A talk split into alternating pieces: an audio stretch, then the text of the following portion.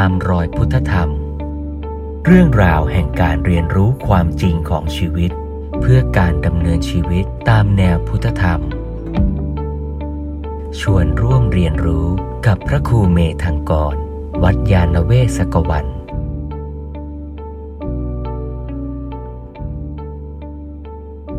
ก่อนที่จะลงรายละเอียด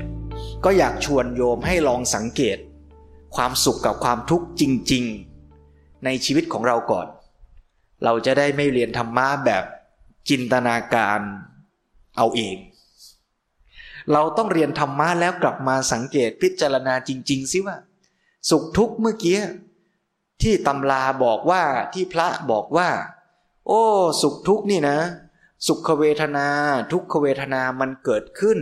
ชั่วประเดี๋ยวประดาวนี่ จริงไหมแล้วสุขที่โยมใฝ่ฝันหาตอนเนี้ย มันเป็นสุขชนิดไหน โยมต้องการกามาสุขอยู่ใช่หรือเปล่า ยังมีไหม สุขที่เกิดจากการได้ลมเย็นๆพัดมากระทบตัวเนี่ยสุขไหมสุขจากการที่ได้นั่งเบาะนิ่มๆ สบายๆ ไม่ปวดเมื่อยเนี่ยสุขไหมสุขจากการที่เดี๋ยวพักแล้วเดินไปดื่มน้ำทานอาหารอร่อยอร่อยหวานหวานสุขไหม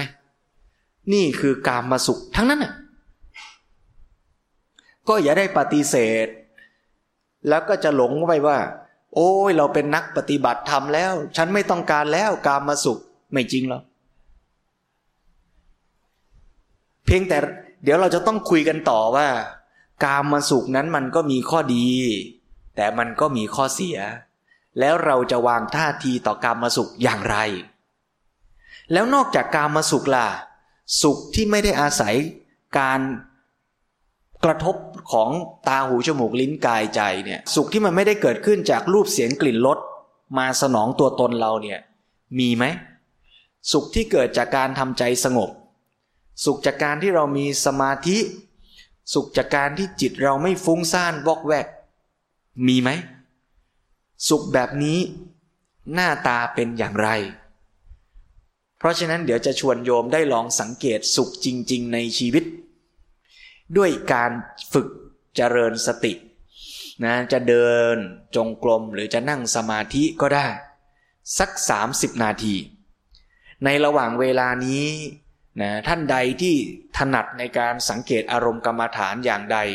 ก็ฝึกตามที่ตัวเองเคยฝึกปฏิบัติมา ถ้าท่านใดมีความสามารถที่จะลองสังเกตตัวเวทนาที่เกิดขึ้น ก็ชวนโยมลองทำแบบฝึกหัดว่า เราจะสังเกตว่าในแต่ละขณะนั้น เรามีความรู้สึกสุขทุกข์เฉยๆ เกิดขึ้นอย่างไรบ้าง เมื่อมีความสุขหรือทุกข์ก็ตามเกิดขึ้น ชวนโยมสังเกตว่าสุขหรือทุกข์นั้นมีลักษณะเป็นอย่างไร สุขที่เกิดจากการได้สนองทางตาหูจมูกลิ้นกายเป็นอย่างไร เวลาลมเย็นกระทบตัวเราสุขไหม สุขนั้น เป็นอย่างไร ลักษณะอาการมันเป็นยังไง มันอยู่นานไหม มันให้ความสุขกับเราได้มากน้อย ยั่งยืน ประณีตหรือหยาบอย่างไร และในขณะที่ลมไม่กระทบ ความร้อน ความเหนอะหนะเกิดขึ้น ความสุขมันหายไปไหม ความทุกข์มันปรากฏขึ้นอย่างไร ทุกขเวทนาทางกาย มันหน้าตาเป็นอย่างไร ละเอียดประณีตหยาบอย่างไร อยู่กับเรายาวนานแค่ไหนดับไปอย่างไร แล้วมีสุขชนิดอื่นที่ไม่ใช่สุขอันเกิดจากการได้รูปเสียงกลิ่นรสที่งดงามที่พอใจ สุขแบบอื่นนั้นมีไหม หน้าตาเป็นอย่างไร ละเอียดประณีตอย่างไร เช่นโยมนั่งสมาธิ แล้วใจสงบดี สภาวะตอนที่ใจสงบนั้นเนี่ยมันมีความสุข มีความปิติ มีความผ่องใส มีความเบิกบานในใจเกิดขึ้นไหม สุขนั้นหน้าตาเป็นอย่างไร แต่ทั้งหมดทั้งปวงนี้ไม่ได้แปลว่าให้เราปฏิบัติเพื่อวิ่งหาหรือคอยเฝ้าแสวงหาความสุขนะ แต่ไม่ว่าสุขหรือทุกข์เกิดขึ้นก็ตาม ก็สังเกตสุขทุกข์ที่เกิดขึ้นนั่นแหละ ว่าสุขนั้นเป็นอย่างไร ทุกข์นั้นเป็นอย่างไรตามที่มันปรากฏขึ้น จริงๆ เราไม่ใช่ผู้แสวงหรือวิ่งหา หรือคอยสร้างสุขเพื่อจะเอามาสังเกต เราแค่เป็นผู้ตามรู้ตามสังเกตสุขทุกข์ที่มันเกิดขึ้น เท่านั้นเอง เพียงแต่ถ้าเราปฏิบัติถูก แนวโน้มที่สุขจะเพิ่ม และเป็นสุขประณีตขึ้น มันก็จะเกิดขึ้นได้ง่าย ยกตัวอย่างเช่นว่า เรารักษาศีล เราจเจริญสติดี จิตใจเราเริ่มสงบ ไอ้ความวุ่นวายใจ ความเดือดร้อนใจ มันก็ค่อยๆ น้อยลงไปเอง ความสุขที่เป็นความสงบ ความสุขที่ประณีตก็จะเกิดขึ้นได้ง่ายขึ้น โดยเหตุปัจจัยของมันเอง ถ้าเราดำเนินการฝึกถูกต้อง เราจะค่อยๆสังเกตเห็นสุขที่ประณีตขึ้นได้ง่ายขึ้น โยมพอได้แนวทางในการทำแบบฝึกหัด เช้านี้ไหม ถ้าพอได้ก็ขอเชิญชวนญาติโยมได้ใช้เวลา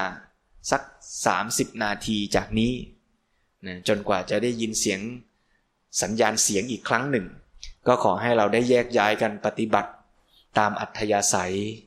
เป็นเวลาประมาณ 30 นาทีเจริญพรขอโยมรักษาใจที่เป็นกุศล รักษาใจที่มีสติแล้วค่อยๆ รับรู้อิริยาบถทั่วๆ คลายจากอารมณ์กรรมฐาน แล้วค่อยๆ ปรับเปลี่ยนอิริยาบถ เพื่อกลับมานั่ง เพื่อฟังธรรมต่อไป แต่ยังคงรักษาใจที่เป็นกุศล รักษาใจที่มีสตินั้นไว้ เพียงแค่ปรับเปลี่ยนอิริยาบถเล็กน้อย รักษาใจที่เป็นกุศล นั่งในอิริยาบถทที่สบายทำความรู้ตัวทั่วพร้อม แล้วก็ ตั้งเจตนาที่จะได้สดับรับฟังธรรมะ แล้วก็พิจารณานำไปประพฤติปฏิบัติสืบต่อไป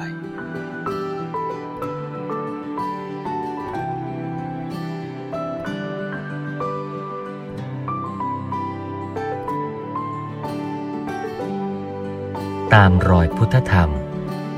เรื่องราวแห่งการเรียนรู้ความจริงของชีวิต เพื่อการดำเนินชีวิตตามแนวพุทธธรรม